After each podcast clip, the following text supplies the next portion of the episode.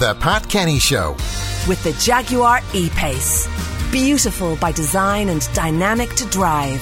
Delivering performance that is unmistakably Jaguar. This is Newstalk.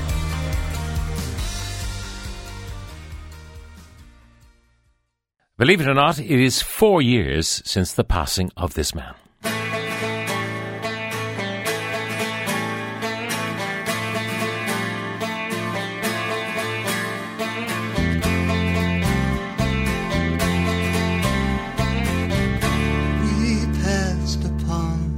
Upon the stair.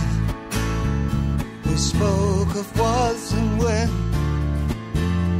Although I was not there, he said I was his friend, which came as some surprise.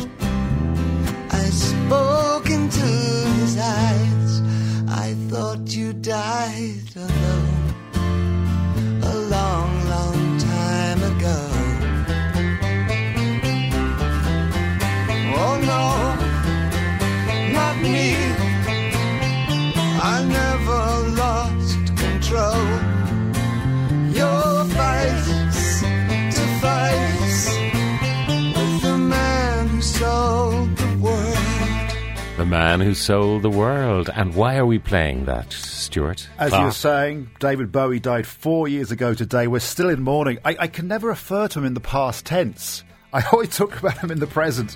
Uh, to mark the occasion, his record company have released a new version of The Man Who Sold the World, which turns 50 this year. 50?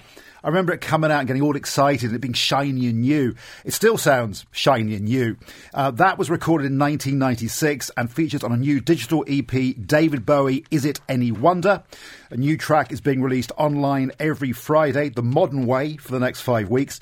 Now, the man who sold the world provided Lulu with a hit. They had been involved for a short while and was famously covered by Nirvana on their MTV Unplugged appearance. Someone said to me the other day, I love that David Bowie cover of Nirvana.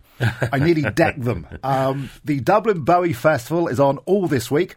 The big gig takes place on Saturday in the Olympia and features original Spiders from Mars drummer Woody Woodmansey, David's old friend Tony Visconti, and Glenn Gregory from Heaven 17 on vocals.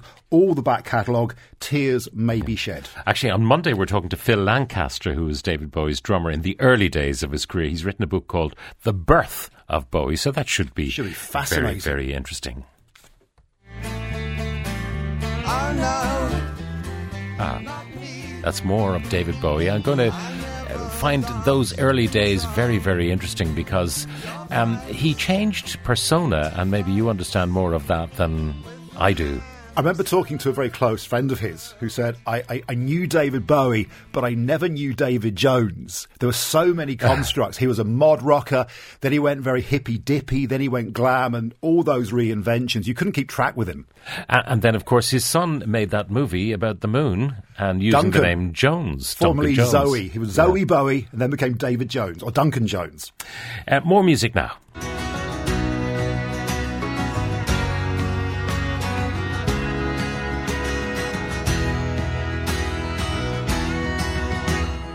Was gifted a book by somebody who loved me, but a man who got even with God. Sat in hyperactive London's cold central station, the city began sleeping like a dog. Then a trumpet one eye placed his hand on my thigh. I said, Hold it, pick a window and leave him. God forgive me, he sighed. I was a fan in my prime. He must have thought I was somebody else. Yes, to the fires of the blossoms and the unholy ghost. Now, I like that a lot. Unholy Ghost, it's called. Who's the man? David Keenan, what a voice. We played a couple of tunes last week, and Jonathan was saying they all sound like Amy Winehouse or Adele. That guy is a singular talent. His debut album, A Beginner's Guide to Bravery, out today, and it's a really good record from start to finish. He signs the same label Ruby Works as Hozier and inspires similar devotion among his fans. I've seen people crying for the right reasons uh, at his gigs. It's very intense. The image with the braces and the breeches is very par from Little House on the Prairie. Um, the reference points are probably Mike Scott, Nick Drake, bit of Brendan Behan in there and Tim Buckley. He's doing an in-store today in Tower Records Dublin and plays the Olympia Theatre on Monday live. It's just supercharged the atmosphere.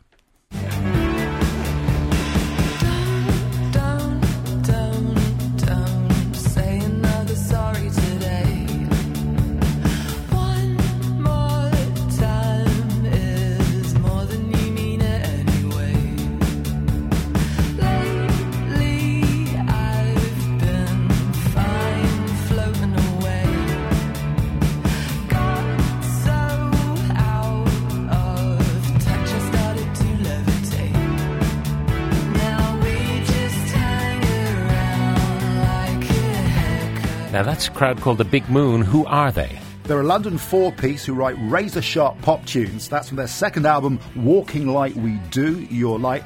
I'm hearing Blondie, Yep. Elastica, the Bangles, and a bit of Chrissie Hynde. Yeah, there really all of is a bit of Chrissie.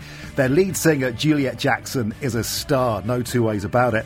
They've also done a cracking version of Madonna's Beautiful Stranger, which you can find on Spotify.